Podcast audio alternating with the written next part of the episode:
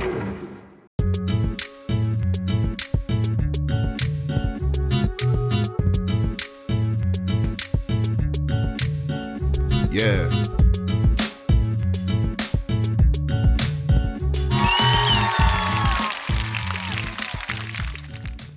こんにちは、トミトです。えっと、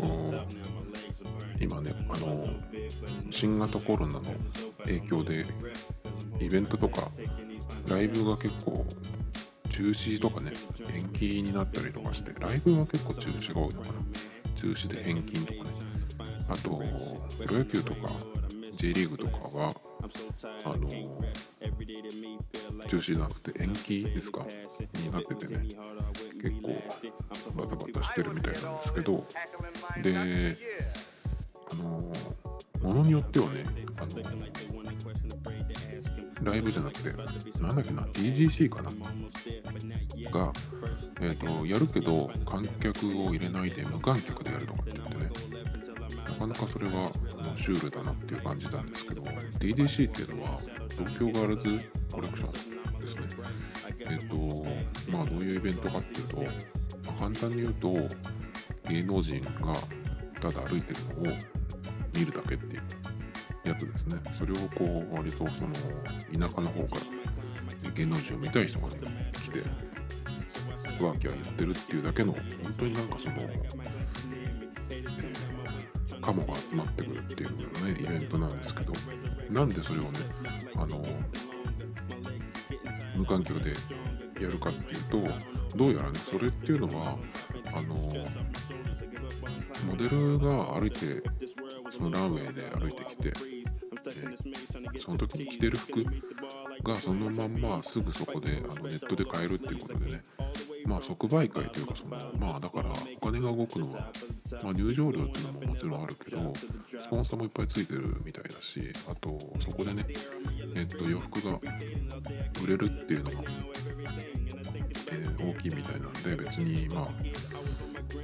損がないわけではないだろうけど、まあ、そういうのもあってねやるっていうことで。かそんなんで売れるんだって思っちゃうんですけどね。いまだにそういう売れ方するんだってちょっとねまあ不思議ですけど。で無観客といえばねえっ、と無観客のライブをやった x ジャパン先輩っていうのがいるんで今こそねあのなんかちょっと絡んだら面白いのにとか思ったんですけどどうなんだろうか。で無観客といえばね x ジャパン先輩だけじゃなくてこのポッドキャストもね無観客というか無再生時代が結構長かったんでもうお手の物なんですよ無観客っていうのはね。無観客ポッドキャストですからここは。だからねえっ、と全然返金もクソもないんですけど。まあでもこれもなんだっけ結構3月11日までとかねそこまではなんかそのやめてくれみたいな風にね言ってますけどちょっと前はだけど厚生大臣が出てきて別に一律にそういうことじゃないけどできたらなんかちょっと考えてほしいみたいなね曖昧なこと言っててちょっとしたら、えーもうちょっと強めに言ってでね EXILE とか Perfume のライブが当日になってねあのなんだっけ中止になったんですよね。っていうことは結構遠くから来てる人にしてみたらただその移動してきてね電車とか新幹線で移動してきてでまあそれで帰るだけっていうことでねその移動がダメなのにその一番その長時間、えー同じ人とね同じ空間に誰がいるかわからないっていう。っていうことでなんかそれは意味があるのかないのかよくわかんないんですけどまああれですよね。でもこれってそのまあ3月って言ってるけどそこで終わるのかどうかっていうのもわかんないしこの最近のその中止連発が始まるのもその直前に言われてるわけでね。3月11日になったところでやれるのかどうかっていうのは分からないのでちょっとどうなるか分かんないですけど、まあ、株もね下がりまくりで結構すごいんですけど今だからキャッシュ持ってる人はどこがそこか分かんないけどいい買い場になるんじゃないと思っちゃいますけどね。でえー、っとねあとはあれですよね。まあ3月もそうだけどこの先来年とかもどうなるか分かんないしまた新たなねそういうのが伝染病、えー、が発生するってことも全然考えられるので人の移動でなってるわけなんでね結構ここでだからあの早い人がいろいろ考え方を変えてもう行動に移すっていう人いるんじゃないかなと思うんですけど日本人は結構実際何もしないでその上から言われないと何もできないっていう人種だからなかなかその変えないですけどもしかしたらでも日本でも、えー、経営者の人でね何か変えるっていう人がいるんじゃないかなと思うんですけど飲食店とかもね結構キャンセルラッシュで大変みたいですけど個室にして全部お一人様排除とかにすればねその分こう値段上げて儲かるっていう仕組みに変えられるみたいなねそういうなんかこう大改革みたいなのが飲食店とかで起きるかな。飲食店結構ね今やばいみたいですよね。やっぱりその長時間知らない人と同じ空間にいるっていうことで、まあ、危ないってことでもう僕も全然行かないですけど特にね冬はあんまり行かないんですよ僕は。もともと。回転寿司とかも絶対行かないし持ち帰りの寿司とかまあだから生ものとか食べないですね本当に。マクドナルドが一番いいです。なんつっても。えっ、とねあとまあキャッシュレスと同じでそういうなんかあの変えられないところがこう淘汰されていくっていう感じになるのかな。個人の行動としてはねあの移動はやっぱり自分の車か歩きまたはチャリみたいにすればあのかなり違うのかなと思いますけど。まあそんな話はいいんですよ。そんな話はいいんですけど。えっ、ー、とまあ無観客ポッドキャストの先駆けと自分で言ってる、えー、このポッドキャストですけども今日はですねまあえーと、今日木曜日なので最近恒例のですねえー、ダサダっていうドラマが毎週見てまして、えっ、と、なんだ、なんつったらいいのかな。まあ、ダサダ、まあ、知らない、知ってる人が聞くという、聞いてくれるという前提で喋っていきますけど、今、えっ、と、Hulu と地上波と同時にやってるんですけど、Hulu の方が、えっ、と、1話分先に見れるんですよね。だからふあの地上波ではえっとね水曜日に水曜日の深夜に、えー、7話が放送されたんですけど、まあ、僕はその1個前を見てるので今週は8話を見たわけなんですけどなんかねちょっと展開が早すぎいきなり。7話の最後にえ？っていうようなねあの割り方をしたんですよ。そんなあついにここが出てくるかっていうようなねあの展開で。であのね確か7話のうんとそのストーリーもそうだったんだけど6話の終わりに、えー、とこういう7話に向けてねなんかこう始まるイベントに行くっていうようなねのがあってじゃあ7話はそれのその奮闘みたいなのがね、描かれるんだろうなと思ってたらもうそこの7話が始まった時にはそれが終わってるっていうねところから始まったんですよ。8話もね結構そのパターンでその7話の最後に結構その驚きの展開があったんでまあそのうん続きから始まるもんだと思ってたらまた8話も結構ね飛んだんです。話が結構。なんかねそんなに早くそのいっぱい飛ばしちゃうみたいな感じでただまあ30分枠なんで30分枠だけど Hulu とかでその再生時間見てると23分30秒とかかな。でしかもそのオープニングの歌歌のところがあるんですけどそれも入れて23分30秒なんで。だから本当に短いんですよね。だからまあ詰め込んでるっていうのもあるんだけど結構ねその日本のドラマテレビドラマを見てるとこれ悪いところだなと思うんですけど最近は多分お金がないからだと思うんですけど10話までしかないんですよね大体。でキムタクとかああいうその大物が出るドラマだと初回が初回と最終回が10分とか15分拡大っていう風にやるんですけどまあほとんどないですよねその視聴率が、えー、上がってってるようなドラマでも大体10話で終わっちゃいますね。あの夏頃に見てた「あなたの番です」っていうね割とちょっと悪趣味なホラーっぽいやつで今となってはねなんでそんなにあれを見てたんだろうっていうぐらいもう終わってしまったんですけど自分の中でね。あれもね10話までしかないんですけど結構その詰め込んでいく感じで結局その伏線がいろいろこうあってその思わせぶりの取り方をいっぱいしてきてるんだけどあれは結局何だったのっていうのがねその分からない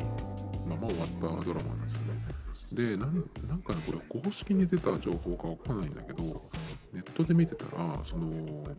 秋元康が原案なんですよね。でその伏線を回収するっていうそのまあだからドラマの放送内ではあの回収しきれてなかったっていうことですよね。だからそれをあのちょっとすっきりさせましょうみたいな感じで秋元康が Hulu でえっとその伏線を回収するみたいな解説するっていうのをねやるっていうのがなんか流れてたんですがまあなくなりましたそれが。それあったのかないのなかったのかもう分かんないぐらいの感じでまあ結局ねまあ、あのドラマもなんかそのグダグダっと終わった感じなんですがそんな感じでやっぱりその日本のドラマってねその10話までしかないのにその最後の方に結構後半詰め込んでくる。だから本当に最後の、まあ、10話で終わりなら10話にその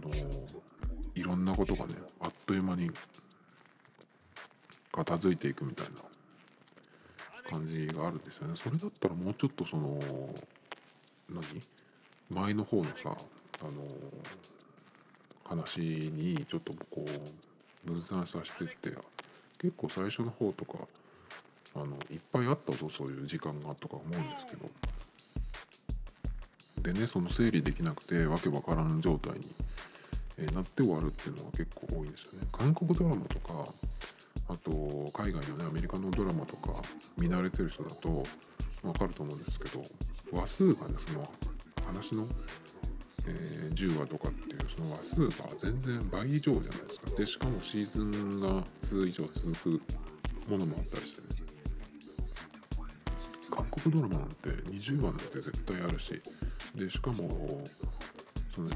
1話分の時間も多分60分ぐらいあるんじゃないかな。かなりたっぷりあると思うんだよね。だからすごくこう展開も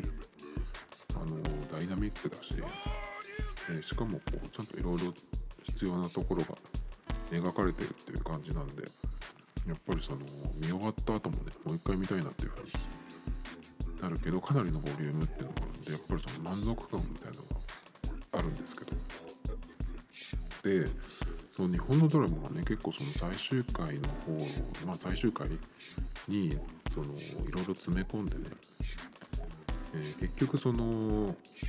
はい説明しましたよみたいな説明シーンとか説明台詞ばっかりになったりとかしてね。それで結構最後台無しになったりしてることもあるんですよね。だからなんかちょっと嫌な予感だなとは思ったんだけどただこのダサダに関してはえっ、と今回僕が見たその一番最新のやつが8話なんですよね。で10話あると思うんでもうあと2話あるわけですよ。だから結構、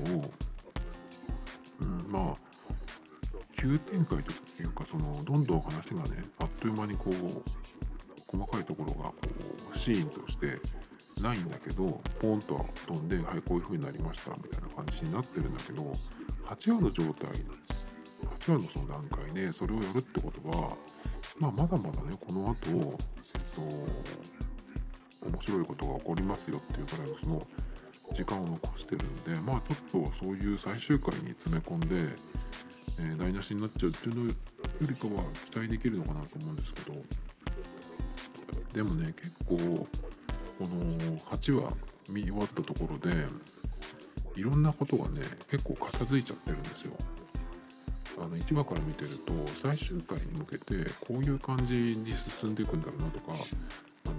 このじょこれがこうなったところが最後になるのかなとかいう感じなんですけど結構ね8話でいろんなことが片付いちゃってるんですよ。まああんまりネタバレになっちゃうとあれなんですけどだからね一番ね僕があれって思ったのは実はね要塞店にバレー部の子たちが手伝いに来てるシーンがあるんですよでそのバレー部は結構そのまあ揉めてるっていうかね誠先輩っていうその絶対的なリーダーがいて結構煙たがられてたんですよ。その厳しいから厳しくてこう一人でこうなんていうのこうずんずん、えー、突き進んでいくようなタイプなんで結構煙たがられててでその誠先輩が、まあ、3年生でね引退してもういなくなったんだけどだけどまあそのバレー部自体はなんかこう一つにまとまってるみたいな感じではないわけですよ。なんとなくその人間関係もちょっとこう何て言うのかな。これは今後どういう風になるのかなっていうような感じの描かれ方もしててえっ、ー、とマナモのとかですね。これまだ何かあるんだなと思ってたんですけどなんかねはっと思ったらあのなんだっけあのダサダを手伝ってるんですよ。あのサダイを抑えてに来て。ってことはえ君たちがどうなったのっていう風になっちゃうと思うんですよ。でそのバレー部の様子がねえっと前に出てた時はもう誠先輩はいないバレー部なんですけどあの学ぼとそのもう一人よく出てくる子のシーンでえっ、とねそのもう一人の子があの誠先輩がね最後に引退する時にダサダのね服を注文して、えっと、練習着としてねね、使うようにその人数分ね買ったんですよ。買ったりとか注文したんですよね。でそれを持ってあのまあ、引退しに来たんですよね。だけど誠先輩は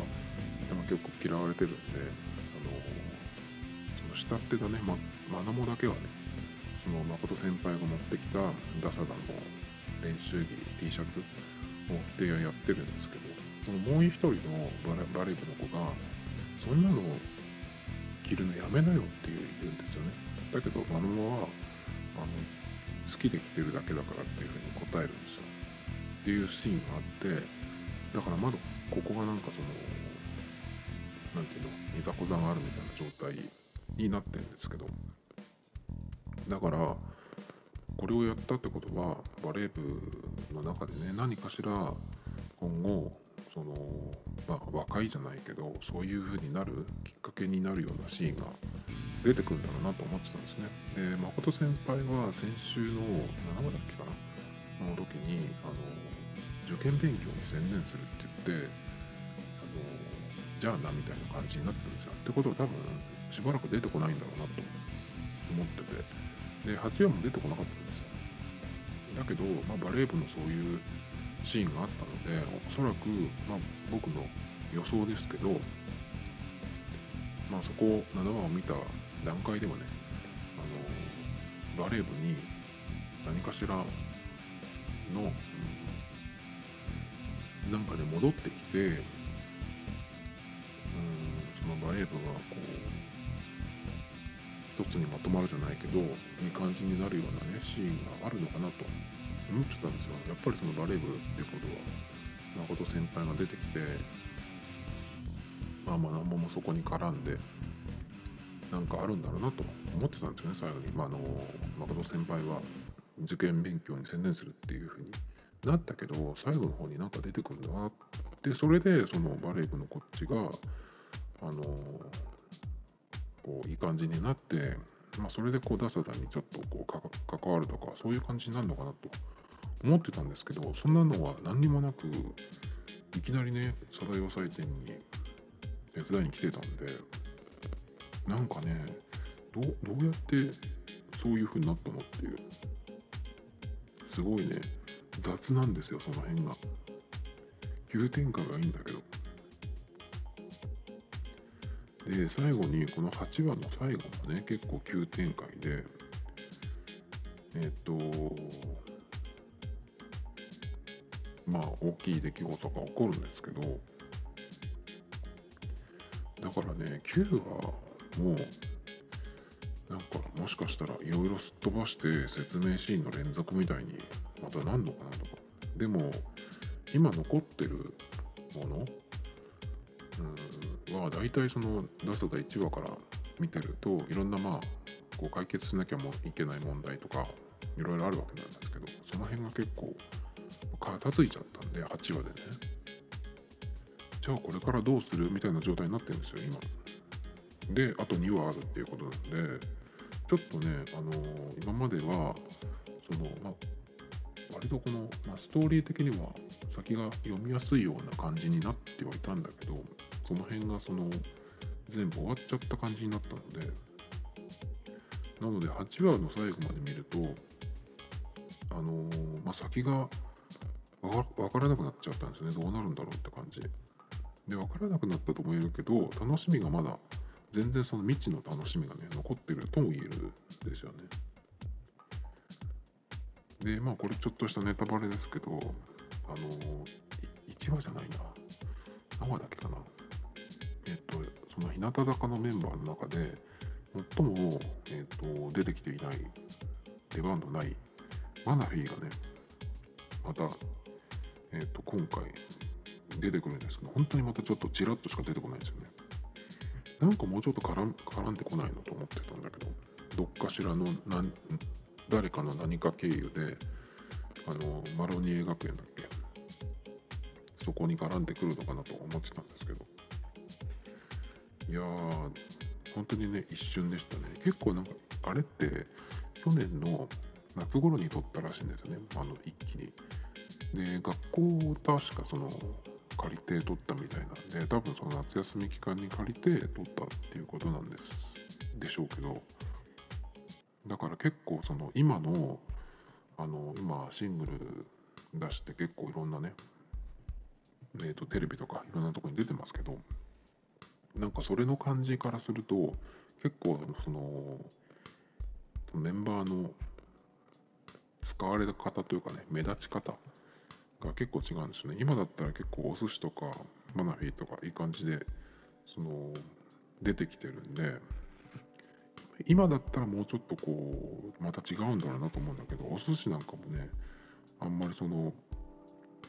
出番が目立つ感じじゃないっていう感じでね。なのでちょっと今の日向坂の感じからするとちょっとね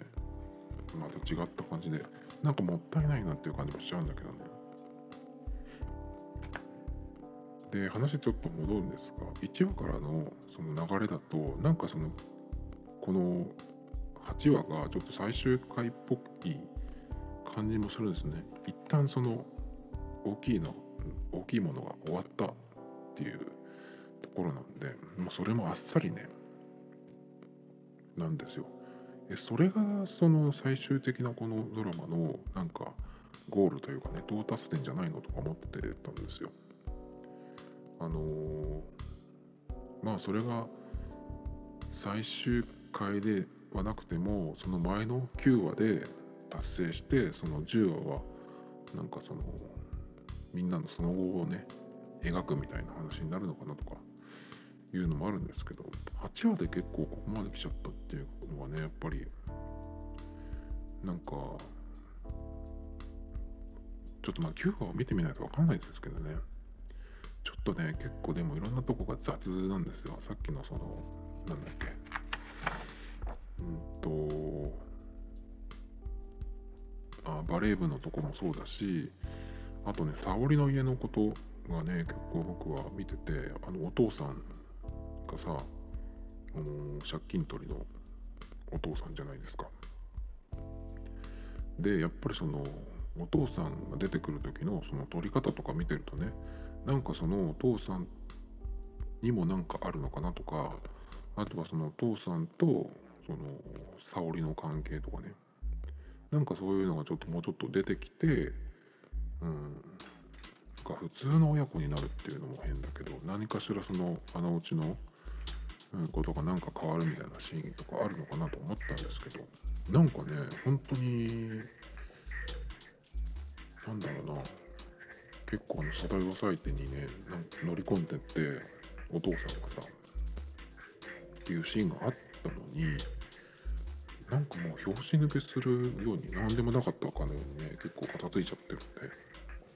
あれでおしまいなのっていう感じなんですよね。であとね沙織の家のことで言うとあの公式サイトのあの登場人物の欄があるんですけどそこのね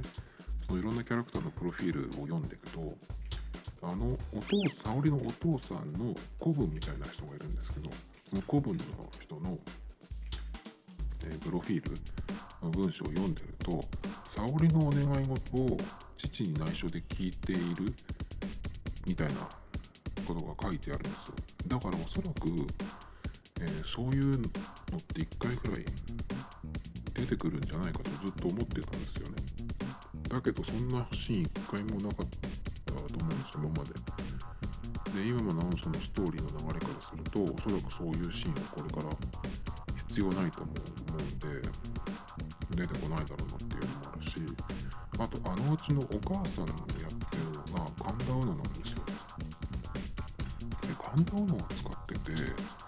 でああいう家なのになんか特にどうってこともない使い方じゃないですかこ。れだったら別に誰でもよかったじゃんって感じがするんですけど神田うのを使ってるんだったらなんかもうちょっと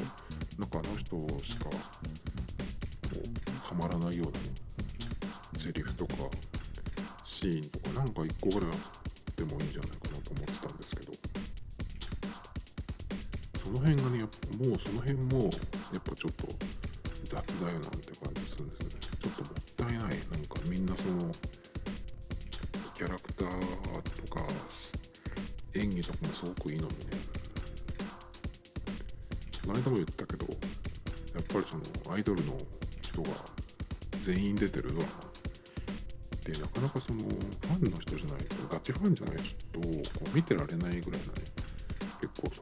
見てて恥ずかしいみたいなところがあると思うんですけど普通だったらないんですよ。この日向坂は。本当にめちゃ強いグループなのと思うんですけど。なんかその何て言うのかな。こう慣れない芝居をしてますみたいな感じもなくてすごいんですよね。だだけどかといってその本人そのままっていうような役じゃないんですよね。その普段のその活動とかいろいろ見てみると全然違うのその役と、えー、キャラクターがね。だけどその不自然な感じがないっていうね。すごいいい感じなのでなんかもうちょっとうんなんとかならなかったのかなと思いますけどね。そんなに時間がなかったのか、まあ、それとも、まあ、30分枠の番組だから本当はもっと撮ってやるけど、えー、放送時間の関係でカットしたのかわかんないですけど。まあそれだったら Hulu であの同じのをやるんじゃなくて完全版みたいなのをやればいいのになと思うんですけどそのだから1話分がテレビだったら20何分3分とかですけど Hulu の方は、ま、40分とかあってもいいじゃないですか。なんかそういう感じでねもうちょっとそのテレビのサイズに収めなくてもその8話はね8話としてやったらよかったのになとか思いますけどね。でもあの中華屋の出前の人ボンディっていう役みたいですがあの人はなんか最初からいいキャラですね。あと井口のとろろもね、まあ、の2人はいいですね。まあまだあと2回あるからねょっとまあ楽しみにしておこうっていう感じなんですけど。でもまああれですねやっぱり日向坂もっとなんか大事にして大事にした方がいいんじゃないかなと思いますけどね。こう無理になんかいろんなものをこう詰め込んで雑にこう消費させて消耗していくだけみたいなね。何にもならないみたいなさ。そういうのはちょっともったいないよなって感じがしますけどね。あとはこう人が入れ替わっていくだけでも看板だけが残ってるみたいなさ。そういう感じになるのもちょっともったいないなっていう。乃木坂がもうなんかそうなりつつある気がするんだけど。それだとなんかこう低品質なものを大量生産大量スピード消費するだけみたいになっちゃうんでね。なんかもうちょっとあのあの無敵感があるグループあの大事にしてほしいなと思いますけどもっと強くなるような気がするんで。で、えー、まあダサの話はこの辺でですね。えっ、ー、とまあそれに関連してってわけじゃないけどちょっとあのファッション系のニュースのストックがいっぱいあったので、まあ、それをちょろちょろちょろっと喋ろうかなと思うんですけどまずねフェンディフェンディ史上最小新作バッグピコバケットがデビューって防具の記事なんですけどこれがね、えー、ちょっと面白くてすっごい小さいバッグなんですよ。どのくらいの小さいのかって。今結構その何て言うの現金使わなくなってきてあの、まあ、財布をねでかい財布を持たなくてもいいっていう風になってきてるので結構メンズでもレディースでも特にレディースですよね。女の人はでかい財布使う人が多いと思うんですけど。なんかその平日のお昼休みとかもあの制服の上にカーディガンとか羽織って長財布を持って外に出てくるみたいな光景が昔からよくありますけど今って結構その財布は本当に小さいいしまあなんだったらねちょっとお昼食べに行くぐらいだったら財布持ってこなくても全然いいぐらいの感じになってきてるんですけどだからこの小さいバッグフェンディの小さいバッグっていうとそれでもそのなんだろう2つ折りの財布とかそのぐらいが入るような大きさかなと思うじゃないですか。全然違うんですよ。もっと小さい。でなんでこんな小さいんだろうと思ってそしたらもともとは AirPods を入れるためのなんかそのバッグというかバッグっていうほどの大きさでもないんですけどそのぐらいの小ささなんですよ。だから別にねなんかその結構バッグっていうとまあ男の方がそういうふうに思うのかもしれないけどそう何を入れるとかねどのくらい入るのかっていうふうにすぐ言いがちなんですけどまあこれを見るとね単にその身につけるだけのものなんか別に入れなくてもっていう。っていうだけでもいいんじゃないかなと思うんですけど。でもこれを実際に使う人 iPhone はこの中には入らないだろうしどういうふうに使うのかな？これを、えー、持ってというかつけてさらにもう一個バッグ持つっていうのは変だしなんかでもファッション的にもちょっと難しそうだなってどういうシチュエーションにで使うのかなってこのサイズはね子供のお財布以外に見たことないです。でもなんかうん、まあ、細いチェーンっていうのも結構いいんだけど一瞬ねでもこれ流行るかなとか思ったんですけどやっぱりじゃあスマホ iPhone とかを、えー、どうやって何に入れる？それを手に持ってこれを体にかけてっていうのも変だしなんかどういうふうに使うのかなっていうのを見た見てみたいですけどね。結構セレブの人とかどうなんだろう。使うのかなとかちょっと。これはその実際のね使われるシーンを見てみたいなと。と思ってちょっと気になったやつですね、えー、同じくですね次は。これも防具の記事なんですけど JW アンダーソンが打ち出すニューシックのこれから2020 21AW ロンドンコレクション速報っていうことでいくつかねあのルックが出てるんですけど、え気になったのはねビッグシルエットのルックがちょっと面白いなと思って。ビッグシルエットっていうと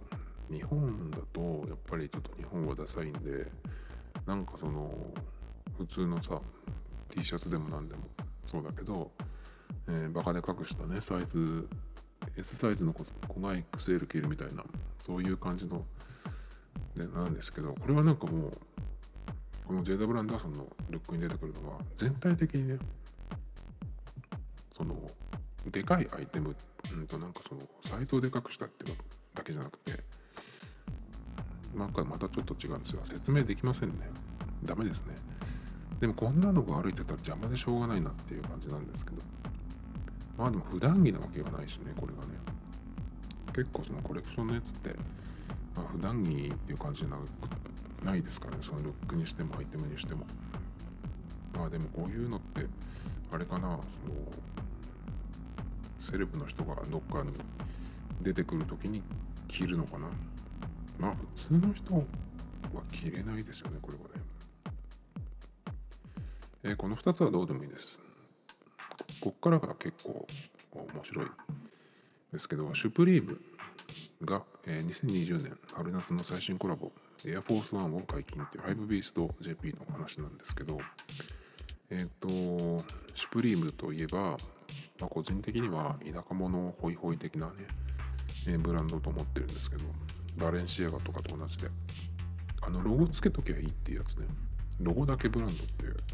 ブランドってもともとそういうことなんですけど。でもねこのエアフォースワンは結構いいなと思って。えっ、と本当にシンプルでシュプリームのえ白地にシュプリームの赤い赤いロゴがちょっとかかとのところにねえー、ちっちゃくついてるような感じなんですけど。それだけじゃなくてこれ替え紐がついてくるんですけどこの替え紐があの赤い紐で総ロゴなんですよ。シュプリームのね。ロゴがこうバーッと赤い紐でついててそれをねつけると結構、ね、かっこいいなっていう感じで。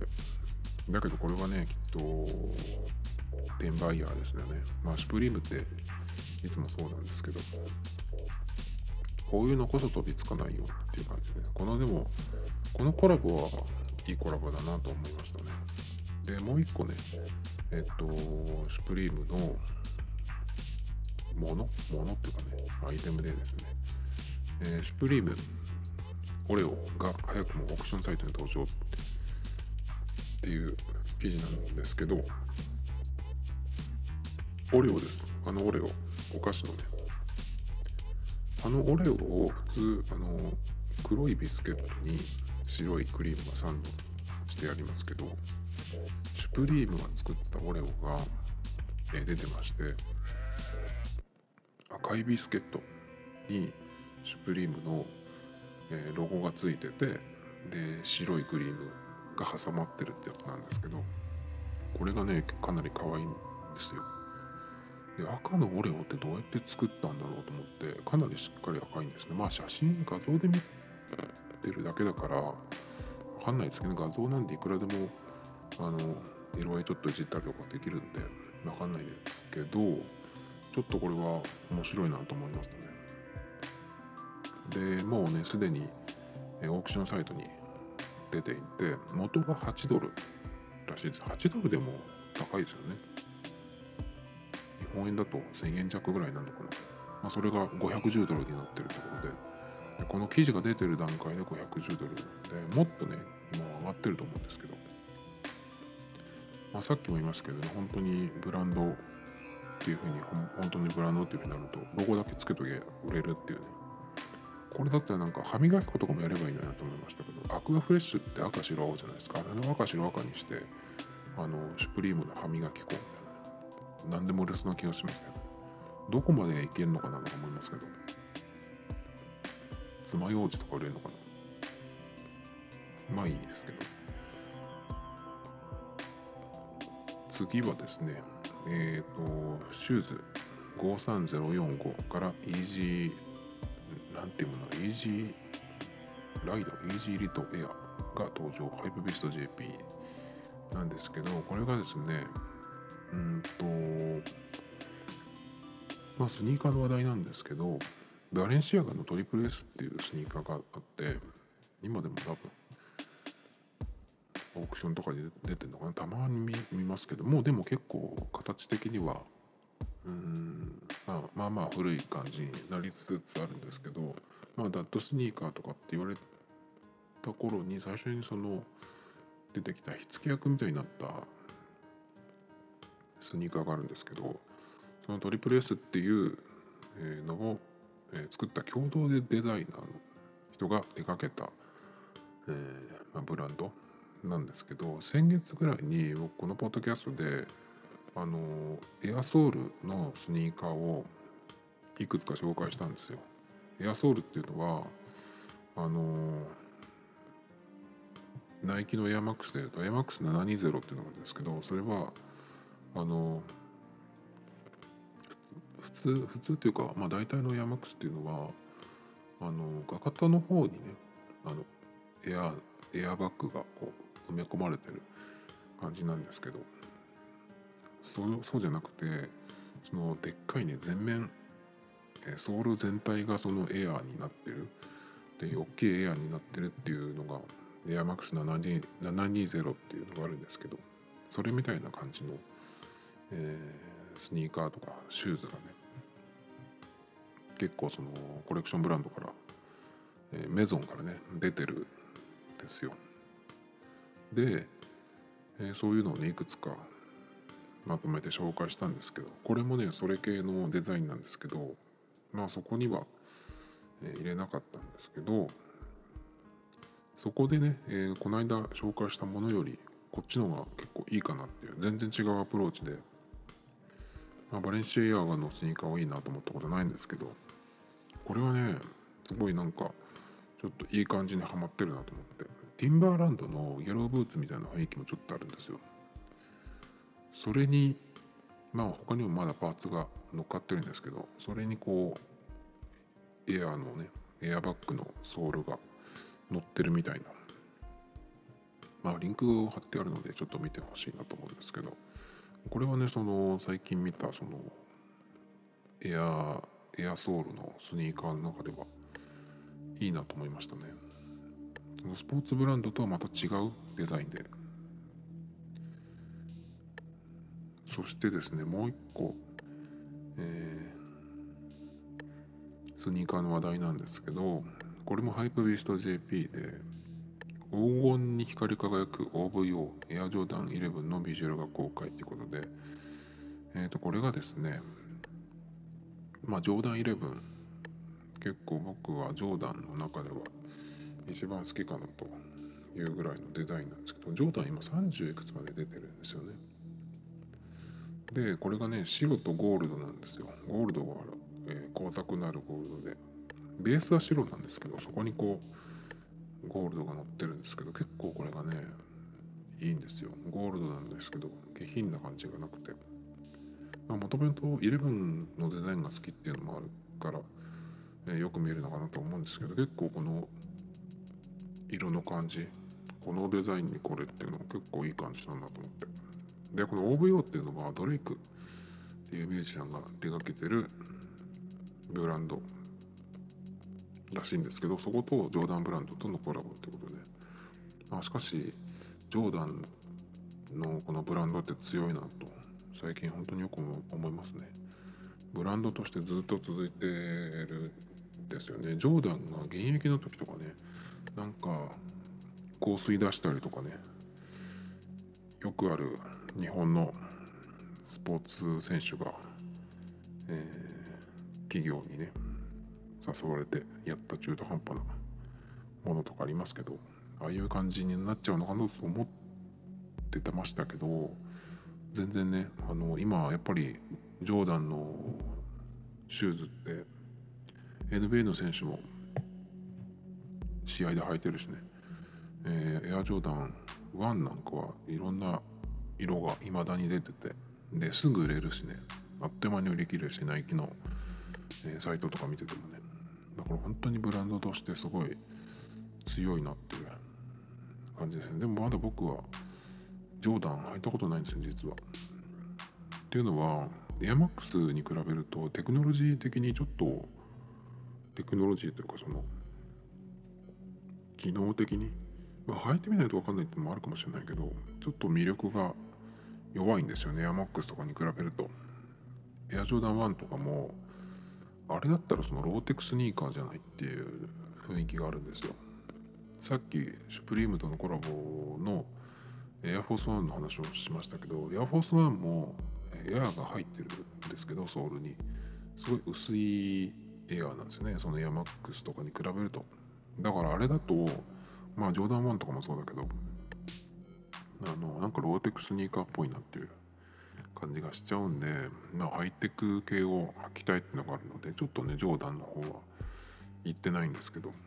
だからもう同じバッシュでもレブロンの方がね結構そういうところは目立ってるんですね。あのマックスエアプラスズームエアみたいな感じ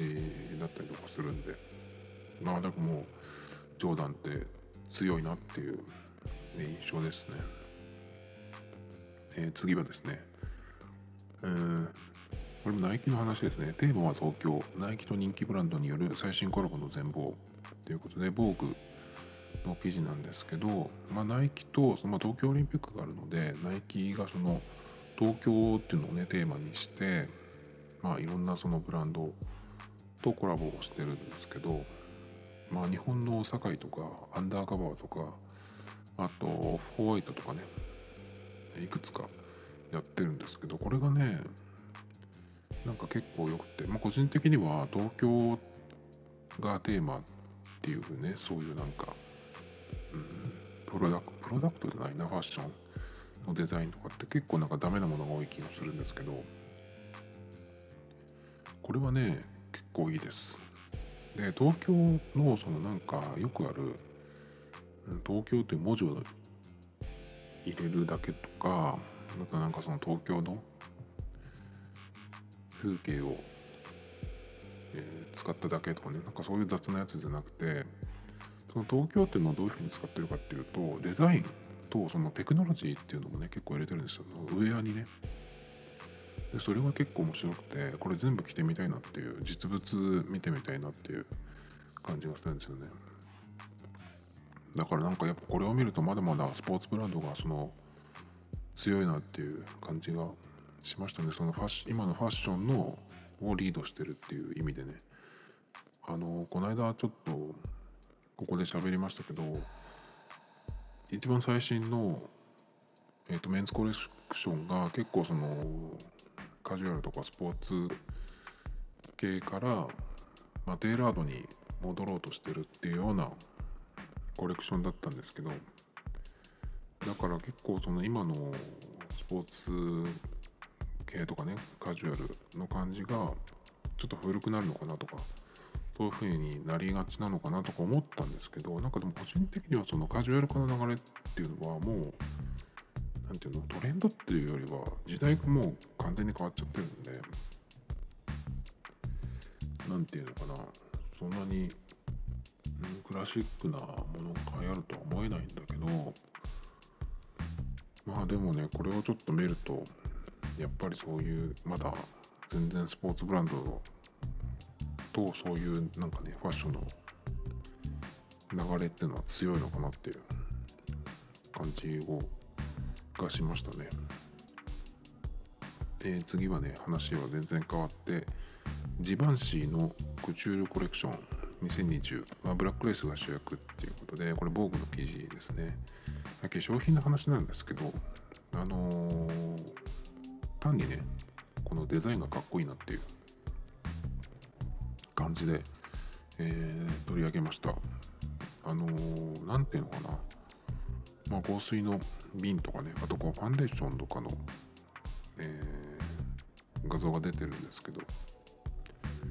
なんかそのものとしてかっこいいなと思ったのでちょっと取り上げたんですけどジバンシーといえばやっぱり一番最初にこうパッて思いつくのがどうしても香水のウルトラマリンなんですよね。香水使い始めた最初の頃に割と使ってた、えー、香水のうちの1個ですけどたまにね僕香水をこう継続してずっと使うっていうのはあんまりなくてこれはもう自分的に殿堂入りだなとか思って、えー、と大きいサイズを買ったりするんだけどなんかそのそれ以外にもいろんなね、えー、新しく知った香水とかを買うんですけどそうすると殿堂入りだなとか思っててもなんかちょっとねあれ？そうでもないなとかなんか普通だなとか思ってきちゃうんですよね。結構やっぱ鼻が変わってくるっていうか香りの好みも変わってくるのでやっぱその時に一番こうピンときたものを、えー、どんどんつける。で新しいものでやったらそっちに変えていくっていう感じにしてるんですけど。だからなかなかそんな昔使ってたやつを、えー、また買うっていうのもねないんですけどたまにねちょっとこのウルトラマリンはいいかなとか思うんですけど。でもねちょっとねウルトラマリンってまあ何ていうのかな。安い香水っていう感じのイメージがちょっとついちゃってるんですよね。日本だけかなわかんないですけど。もともとねこれを最初に知ったのは香水売り場であのなんかいろいろ見ててでなんかね小さい容器に入ってたんですよ。でそれをなんかコットンかなんかに自分でつけて、え試してくださいねっていうようなコーナーだったんですけどその時にその見本のをちょっと倒しちゃってでその時他のお店で買い物して、ね、持ってた紙袋ちょっと大きいものを買ってでその紙袋を持ってたんですけどその紙袋にちょっとかかっちゃったんですよ。でそのまま帰ってでそれの匂いがね、えーとまあ、ついたまんま帰ったんですけどうちに帰ってからその紙袋のね香りを嗅いだらすごいいい匂いで。でそれで気に入って後で買いに行ったっていう、え、思い出があります。ただそれだけですね、えー、でこれが最後なんですけどこれも、まあえー、コスメ系の話なんですけど2020年も大充実。ハッチの UV ケアコレクションっていう僕の記事ですね。UV ケアもうそんな時期なんですけどえっ、ー、と結構僕はめんどくさくて忘れちゃうっていうのと顔が白くなるのが嫌だなとかっていうのもあってまあ UV ケアはあんまり、えー、雑にやってるんですけど、まあ、全然やんないで帽子とサングラスだけで外に出ちゃうってことも結構多いんですけどなんかだけど UV っていうと、うん、まあドラッグストアにあるようなものとかね。あとはなんか買ったことあったかな。結構平気で僕はあの百貨店の化粧品コーナーとかに行ってあの BA のお姉さんと、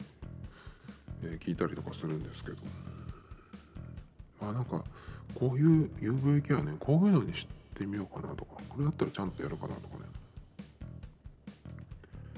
と思って、えー、これをちょっと取り上げたんですけど。でも年取ってから美容クリニックの